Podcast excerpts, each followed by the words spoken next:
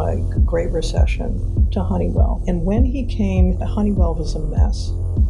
You know, this was a company that had been patched together with Allied Signal and Honeywell and a third company who no one's ever heard of called Pitt, and none of them like the others.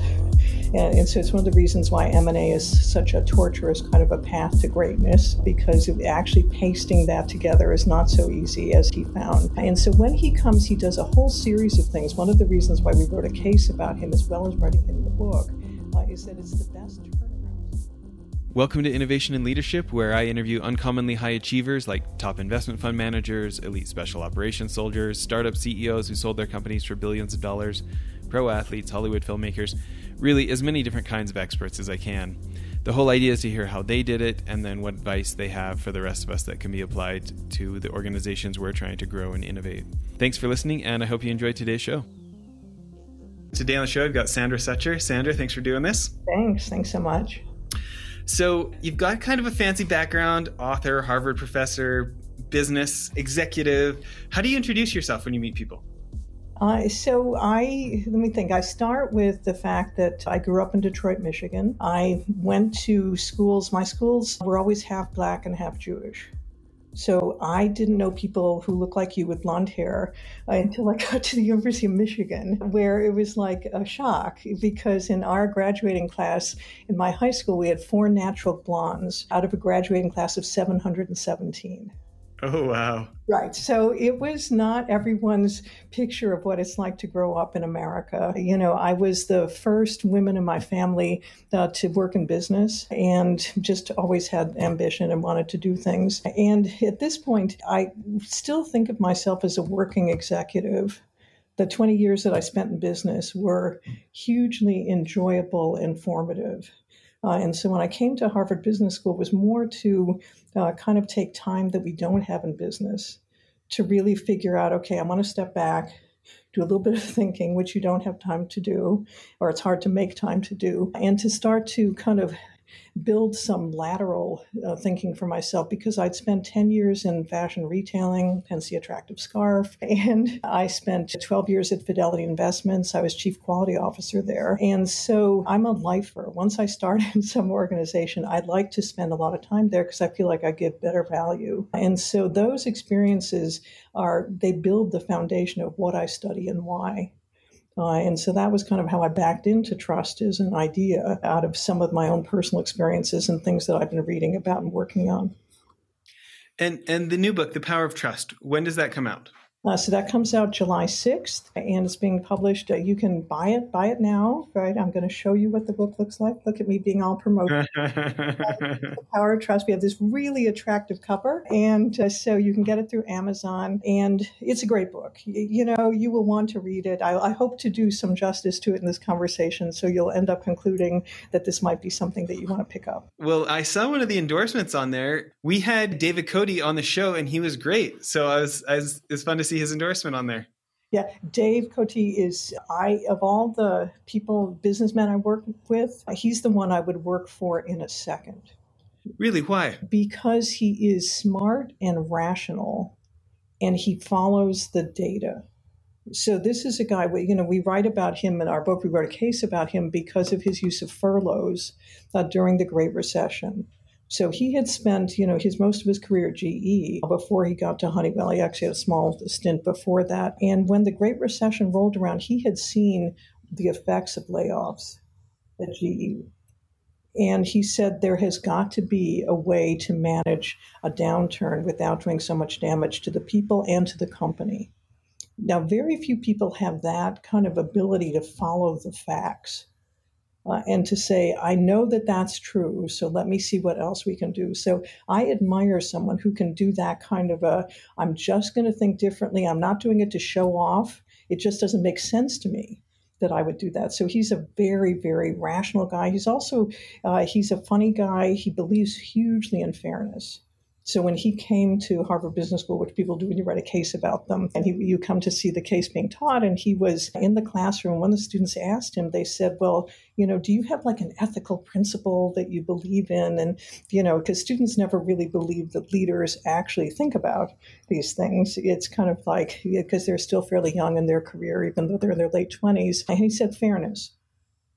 He, he said, if there's one thing that I check myself on when I'm making a decision. The the test that I use is am I being fair? And and he said that and so and that's a theme that we have. One of our major parts of our framework has to do with people trust you when you are and so he really understood that right away. So he's a great guy and he's tough as nails. I had to rewrite the case because he didn't like how it came out the first time. Uh, and it was like, okay, you're the boss for this case about you. We'll, we'll work this. And I and it, but it wasn't his picture of how a situation unfolded. And he wanted it to be right. Right. And so we had to go in and say, okay, this makes sense to do. So he's a great guy. Right. Well, and I don't, I'm not sure that everybody really understands how rigorous those case studies are. I was lucky enough to come and take the, uh, the private equity venture capital oh, yeah. course there. Yeah. And uh, you know, got to live in the dorms for a week, and I will say it was a little intense cramming a whole semester of one that one class into one week. We were it was like seven a.m. to seven p.m. every day, but but I loved it. I called my wife and asked, "Do I really have to come home?" You know. But it was interesting because at the one dinner we did get to spend a little time with some case writers, and and just understand like really what goes into that, and, and no wonder they're so effective because they're so thoughtful.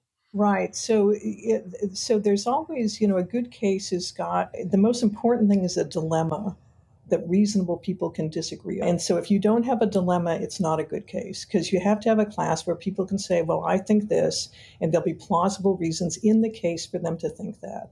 And I think that, and there have to be plausible reasons. So you're always kind of building up from what's the dilemma, and and so there's an art form to it, and a lot of it is building data into the case that supports multiple. Uh, so yeah, we work at it really hard because we know what happens when it's a good case in a class, we know what happens when it's not so great. Well, and and I think that I had maybe expected it to be more like, you know, some of the less rigorous business books where they they make a case for something and they give you some anecdotal evidence and say that's that's proof this is the only way, right? And and so I just wasn't expecting I just wasn't expecting that level of deliberation. I wasn't expecting, like, I was expecting to come and be instructed, and it was so much more interactive than I had expected. I guess is a better way to say it. Yeah. So, so we call it training in judgment. So we don't actually think of ourselves as teaching a, a, a, topic per se, although we do teach topics. But the end of it is, are you a better decision maker? And that's why our cases are always written from the standpoint of you are Ms. X, CEO of Y what would you do? Right. And so it's a process of testing your logic. Why did you decide that? Where did you find data for, to support your opinion in the in the case? And then to rub up against people in the class who disagree and say, no, no, no, that's not the right approach. I would do this other thing. And so, and we, you know, 100 years ago, people figured out at Harvard Business School, people learn better when they actually have to think as part of the process and really put a stake in the ground and argue from a point of view. And it just makes for deeper learning. Uh, so that's why we do it. So, but I love hearing what you're saying because it's.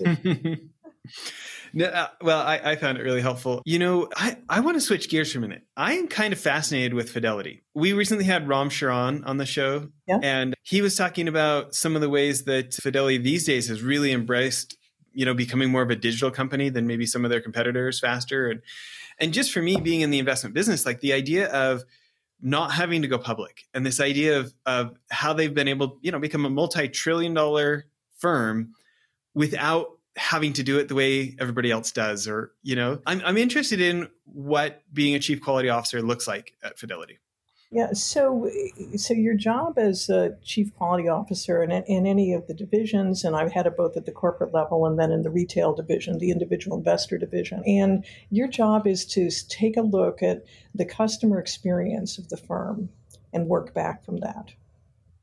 So, if we want this to be the experience of opening a new account, of engaging with someone on the phone, of getting a trade cleared, and so you say, and how are we doing that right now? And what you learn is that anything that you do is like a chain of little steps across multiple departments. And so the art of it is getting all those people together to first agree on is this what we're doing right now? You know, and, and lots of times it's like, well, I'm not doing that. Well, sure you are. And so first you just have to kind of cement what's going on. And then there's very creative work on, you know, what is it that we could do better? And if we wanted to do that, what steps would we need to put in place that we don't have right now that would lead us there? So Ned Johnson was a huge supporter of quality, believer in Kaizen, Japanese version of quality, kind of from the get-go. And he he he was the sponsor of the quality process at Fidelity. And he was the person who kept saying that's what really matters is that people can count on us to do business this way. So it was very engaging work. And I always felt like um, when I was doing it, there was a slogan that we had at the time if you do what's right for the customer, you're doing what's right for Fidelity. And there aren't a lot of financial services firms that necessarily would walk that path because it's a pretty high bar. You know, multi million dollar trade that goes south, you know, and it's your fault, right? So now what do you do? You know, it's one thing to say it's only a couple thousand, but if it's multi million, do you give it all back? Right. And so you really, really, really have to go after it. So, but the short form is being a quality officer is working from the customer back and then figuring out what's the process you need to put in place to serve them. And that process is always across the organization as a whole. How, how would you say it's similar or different than a chief experience officer that some people have now? Right. So I think that it's not that different. And meaning that, you know, in the dawn of time when the quality movement was getting started, there wasn't this division between, well, that's the customer experience, and this is what we do in the company to build that customer experience. And so that is a domain that's been built out over the last couple of decades. At the time that I was starting, which was in the, actually 1976, but it was after that, by the time I was at Fidelity, 1986, there really wasn't that uh, role. So you had your marketing department, right? And so they would sort of stand for the customer and also for product and sale. And then you'd have the people who run the phone and the branches. But there wasn't anybody in the now uh, genre of, of sort of saying, okay, these people are responsible for the customer experience. So I'd say it's similar. What I don't know is how involved customer experience officers get in a process view of the firm. I don't know how you mm. do the work without having that. And I don't know how big a bat they swing when they go to try to fix something. Yeah you know, I'm, I'm, I'm fascinated with retail. You know, I come, you know, from my friends who are like investment bankers in Manhattan or whatever. The the bigger the institutional client, the cooler you are, right? But there's a lot of competition. Where there's very low competition is retail because it's not as cool when you go to when you go out with your like your, your iBanking buddies or whatever, right? So to me, I'm fascinated there because like you look, I think Brookfield said they expect by 2025 for there to be 80 trillion in institutional capital out there. Yeah. And and uh, at the same time they're expecting to be like over 120 trillion in retail capital. It's actually a bigger fish. Oh. Now, with the internet, it, it, was so inefficient to gather it before. Right. You know, you had to have all the branches and look at the huge network fidelity. But with the internet, like it's now becoming possible, you know, equity crowdfunding and some of these laws and stuff. Yeah. So I'm interested in, in a principle of of retail financial services success that maybe isn't obvious to everyone from your from your time? Or what do you think is one of the most important? So this is this may be too domain specific for what you're asking about. I would say that if i were still in that business the biggest trend that i see is the trend around sustainable investing so I think that people are really quite interested and increasingly so. Uh, right now, one out of every four dollars goes into what's called sustainable investing, you know, which is investing in ESG. And a lot of the research that was done early on that said you're going to reduce your returns turns out that's not true. At least you stay even. And then it's a question of okay, if I can stay even and you know feel like I'm doing something good for the environment and the social policies are good and the governance issues are good, that's a better investment. End stop. Well, again, my my heroes who took all the Warren Buffett principles and applied it to real asset investing. I mean, look at look at how well Brookfield has done in renewable energy. You know, I've just it, it's not like a it's not a charity masquerading as an investment. Like it's real returns. You know, I think the firm overall has had like a 23% compound annual growth rate or something. It's incredible, right? Right. So yeah. Uh, yeah, I wrote, fascinating. I wrote a case about generation investment management which is a sustainable investing firm that's headquartered out of London. It actually was started by Al Gore and a guy named David Blood. Uh, so yes, it was Blood and Gore. Pretty awful, but but they were you know among the first, not Calvert, like not the very first, to kind of till that soil. But one of the principles that they had is that they wanted their investment professionals to be schooled both in the sustainability issues and in the industry issues you know so if you're responsible for heavy industry you're going to you're going to be responsible for putting forth companies to invest in. And you're supposed to cover both ends of the spectrum in terms of what it is that you think both from a sustainability standpoint and from a sheer investment. Here's what i think. And but they so they cover many more companies. And then what they do is they wait for a time and they have a separate small investment committee that says, okay, now's the time to go into that investment. But most of their money goes to allocating people into companies that they watch because they think that they're good companies. And then it's sort of a question of when's a good time to buy, when's a good time to sell. Right. And, and so I was quite struck by that, that that changed the nature of what it meant to be an investment professional and what is it you expect to learn because most organizations will split that out they'll say you're responsible for the business end, you're responsible for sustainability. We kind of put that together. I liked, you know, the higher bar of putting it into one person because I think that that actually creates a different kind of investment professional and something that's more rewarding. I would think. I don't know. Interesting. Yeah. Okay. Let's let's uh, shift gears again. Tell us. Well, give us a give us the elevator pitch on the book, and then I want to hear one of your favorite stories from it. Okay, so the elevator pitch is that trust is important, but it's not the thing that we think it is. So trust is this fuzzy concept where it's kind of feeling between you and me and you know I trust you and all that sort of stuff. It turns out that that way of understanding trust is not particularly useful both because it's not accurate and because you can't do anything about it if you're a business. So, my interest in this research has been all along to say, okay, how can we understand trust as a process and an outcome that you can measure and work on in the same way that you do anything else in business? And through our research, inductive, lots of it bottoms up case research, uh, what we found is that people trust based on four dimensions. Uh, dimension one is competence. So, no one is going to trust you if you're not good as a business at what you say you're going to do. You say these things about your product, you damn well better be sure they do those things. But if that were the name of the game for trust, we wouldn't have second thoughts about using Uber.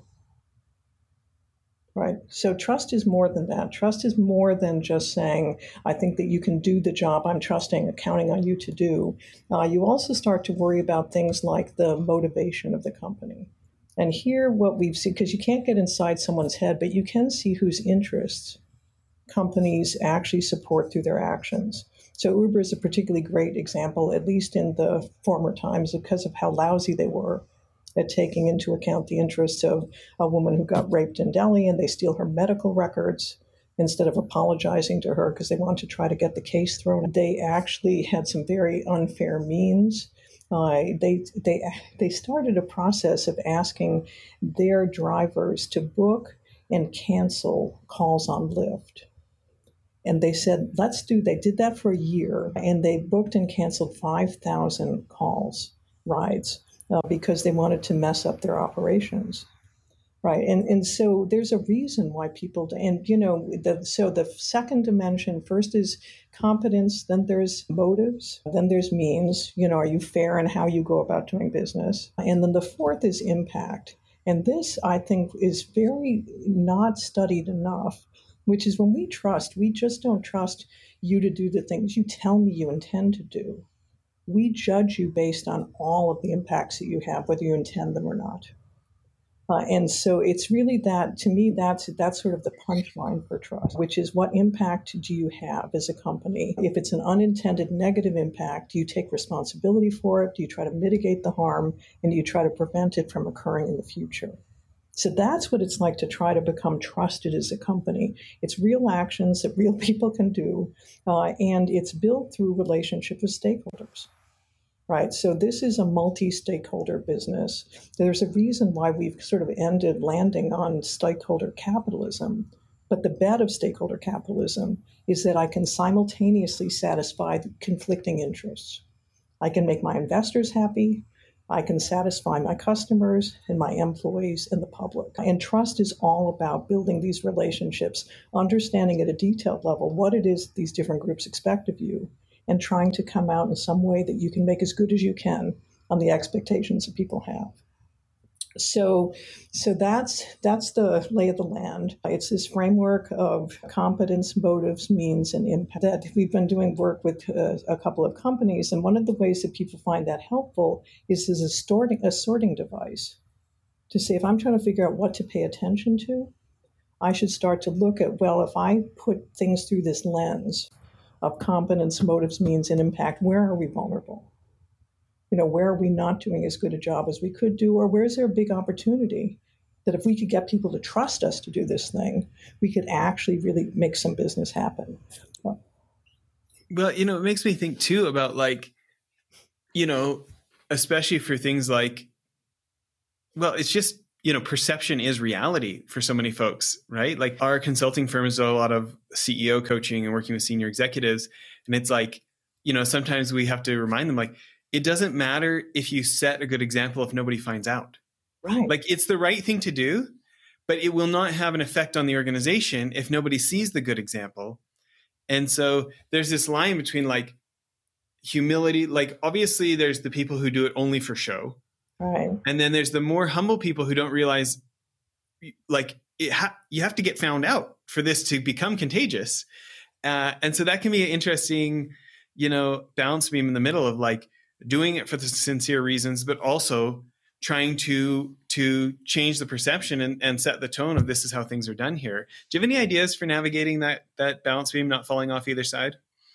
So I, I think that for for CEOs, there's a competence that has to do with how you build a public persona right you know that's a capability that you need to have if you're a leader on any business of any scale, on any business, quite honestly. And I think the way that you go about that is you try to become more comfortable than some people might be in trying to get the word out about what you believe in, what you're trying to do, how it is that you're going about accomplishing certain kinds of things, the tough calls you've had to make.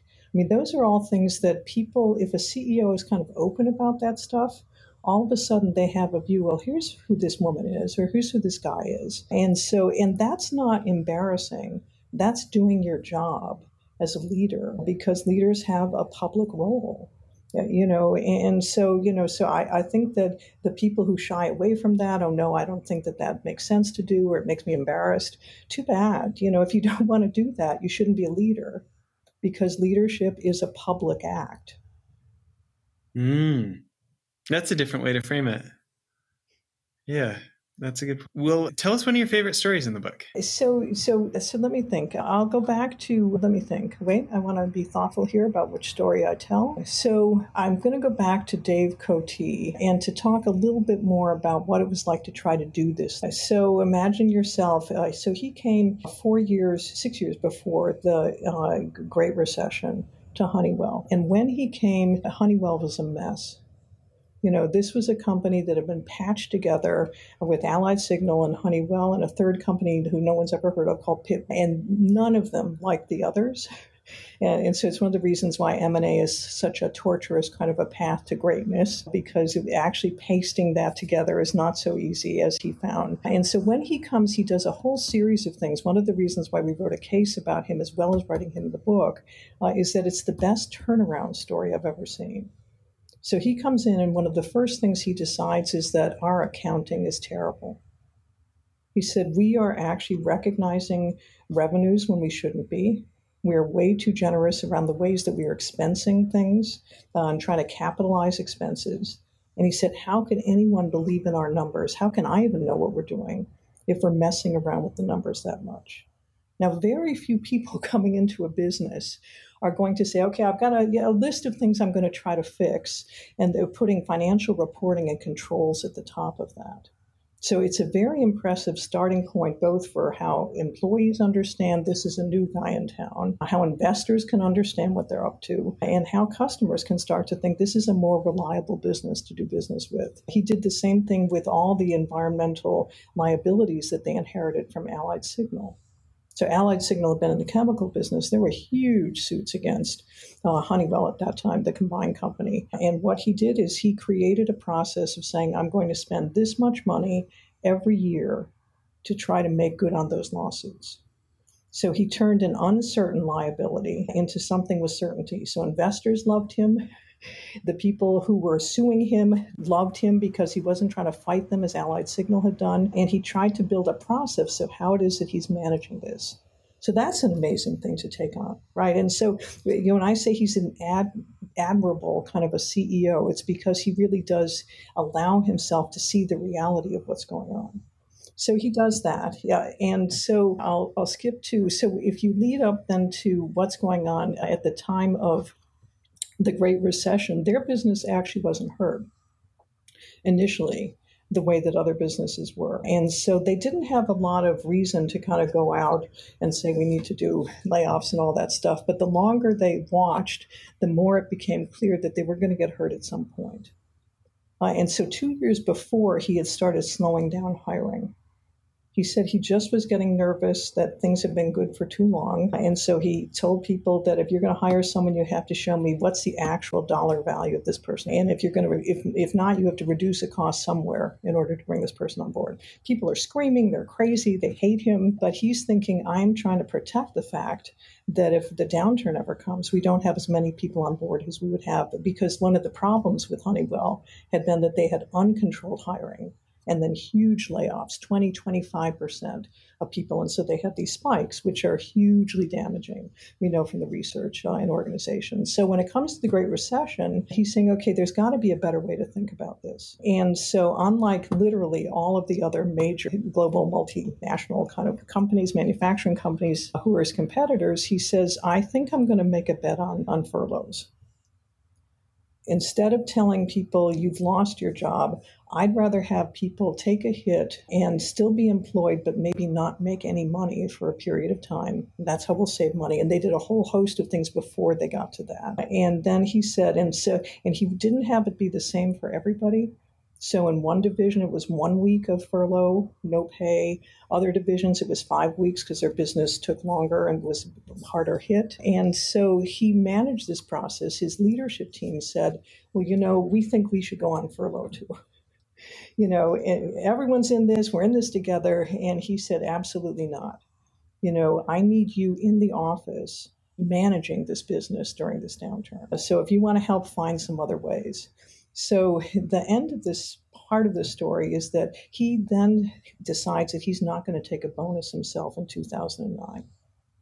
So he says, it's not that I didn't feel like I was doing a good job. It's that if I'm asking all these other people to do this stuff, it just doesn't look right. It's not fair. Right. And so then his all of his direct reports said, well, okay, Dave's not taking a bonus. We're not either. Wow. I, he didn't ever tell me that part of the story. Right. Uh, and then many of their direct reports said, okay, I, I, think this is a better way to go about it. And, you know, when he talked to us about it, he said, you know, it's not like we saved the company based on that. But he said for them, it was the bonus equivalent of about six months of salary. And he said, oh. meaningful for the people who took it. And for him, it was just a question of principle that he really didn't think it was right to do that. So uh, the end of the story is that they have a remarkable recovery as he suspected. He did one other thing, as long as we got business people on the phone, that was super smart, that he loved. And he went to all of his suppliers and he said, at some point, this recession is going to end. And so here's the business we're going to place with you as soon as our orders pick up. And he gave advance orders to his suppliers. So this is a huge, great step in the name of trust. It's like, I trust you to know that this is where we're coming. They could rely on them to say, okay, there's going to be an upswing for us. And so then Honeywell is first in line in front of everybody else when the uh, when the recovery starts to occur. So the end of this is their three-year stock returns, total stock returns between 2009 2012 were 20 points ahead of their low, their nearest competitor, who was GE. Right, they were able to put out all of the new products that they said that they were going to do during that period of time, and he was very open about his communication. You know, because he said he wrote a chairman's letter to the investors saying, "Look, I know you guys would prefer that I just get rid of a whole lot of people in order to save some money now. He said, I think it's better for you in the long run if I don't do that. And he said to the employees, I know as far as you're concerned that you would just as soon I forget about profit during a recession. I'm not going to do that either. Right. And so when you ask, how do you balance these things? This is what balancing looks like. You know, it's that on the ground understanding of what do people expect from me, what do they want, and then really trying to figure out how can you do as much as you can to satisfy the interests of each of these different groups. So that's why I'm in love with the guy. right. Uh-huh. That's so great. Well, and and I think what's fun for me, especially on stories like this, is there there are always there are a lot of stories of people who set great examples, but maybe don't always have the financial results. And you know, when you hear that he took a company with twenty billion dollar market cap, he does all these things you just described, and it comes out with 120 billion on the other end. That you like to be able to do both of those you know that it, you don't need to choose between people or profits that you can have both. I mean that's to me that's the holy grail. Right. Well and i, and I think that's I, mean i just think about that as being a smart business person. Right? Because there's nothing written in business that says that you earn more money if you do bad things. And there's nothing written in business you know we make bets all the time in business for things that we can't justify. All the brand advertising that we do for corporate brands you know, no one's ever been able to justify a return on that investment. So, you know, we can afford to do other things like furlough instead of layoff and still make money at the other end. Yeah, I love it. Well, I know we're kind of winding down here. One of my favorite questions to ask is what's one of the best pieces of advice you ever received? This is a new piece of advice, so I'm, I'm sort of, you know, okay. being revealing. I was told uh, to wear my expertise lightly. Okay. Tell me about that. So I was told. So I, I, in my attempt to try to learn how to do like podcasts and other things, I, I hired an acting coach. You know, my speakers bureau said that you know people who do this speaking advice they don't know so much. Go to an actor because actors understand how it is that people come across and how to do that. And one of the things that I was having trouble with is that I kept sort of putting myself in the center of everything. And my coach said, you know what, that's kind of off putting you know, actually, no one's going to argue with you. You know, you're a Harvard Business School professor. You've been doing what you've been doing for, you know, decades. And so don't be so sensitive and just kind of allow the expertise to come out in, in a real way and not sort of force it on people. So, you know, when you're senior, you know, in your career as I am, it was a really healthy sort of check to sort of say, God, I've gotten into this defensive mode of kind of saying, I'm so great and all that stuff. And, and so it has allowed me to relax. And I've always been good at giving credit, but to even take, because I have a co author for my book, Shalene Gupta. She's fabulous. She's a great writer. The book would not be what it is without her. And, and so that's one of the places where it was clear from the start that she was a full co author even though she's a research associate, which is a certain kind of level job at the school and, and all that. But it's like, no, her contribution was every bit as important as mine to the book. So, but the advice that I was given, it's something, I, I think good advice has that kind of, oh, you know, I never would have thought of that, but it helps you solve a problem that you sort of had been worrying about, but didn't honestly know how to go after it. Mm, that's great advice. I, you know, I get to do all these interviews, and I'm I'm a real audiobook nerd, and I, I kind of consider myself a lifelong ner- learner. And one of the downsides of that is that I can be kind of a know-it-all because, you know, there there because there are so many subjects that people can bring up, and I, I I have reference for I whatever you know. And one of the things that's helped me try to rein that in more about myself, which is I think probably a lifelong a lifelong process in my case, is this idea that from like a self-interest standpoint that i'm not learning anything when i'm the one talking. Right right. You know? And so even though for my personality type it can be it can be fun to be the smart one or the one who knows or the you know the, there's the like little social payoff or something it, for whatever reason it helps me rein myself in a little bit of like i'm not actually gaining anything.